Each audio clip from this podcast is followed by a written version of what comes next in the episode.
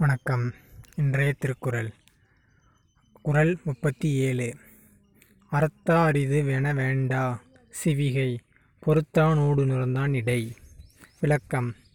பல்லக்கை சுமப்பவனும் அதன் மேலிருந்து ஊர்ந்து செல்பவனும் ஆகிய அவர்களிடையே அறத்தின் பயன் இது என கூற வேண்டா. அதாவது பல்லக்கை சுமப்பவன்னா அதை வந்து அறம் பற்றி ஒரு அறிவு இல்லாதவர்கள் தான் அரச என்ன சொல்கிறது அந்த பல்லக்கே சுமந்துட்டு போகிறாங்க இது அறம் அப்படிங்கிற செயலை பற்றி அறிவு உள்ளவங்க வந்து அந்த பல்லக்கு மேலே அமர்ந்துட்டு போகிறாங்க அப்போ இந்த ரெண்டு பேருக்குமே தெ தன்னோட நிலை என்ன அப்படின்னு தெரிஞ்சு தான் அந்த வேலையை செய்கிறாங்க அப்படி இருக்கையில் அவங்ககிட்ட போய் நம்ம அறத்தை பற்றி பேச வேண்டிய அவசியம் இல்லை அப்படின்னு திருவள்ளுவர் சொல்றார் நன்றி.